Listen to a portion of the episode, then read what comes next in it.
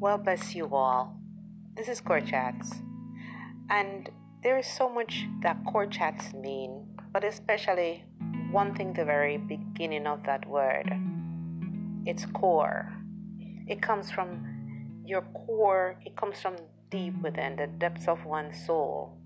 I like to write things that comes from the depths. And that is where chats come in. Because core means from the deep speeches of the deep or the depth of you. Now, I hope that I can get some listeners and have you in tuned to the little things that inspire me each day. Have a blessed day. Tune in to chats. Blessings.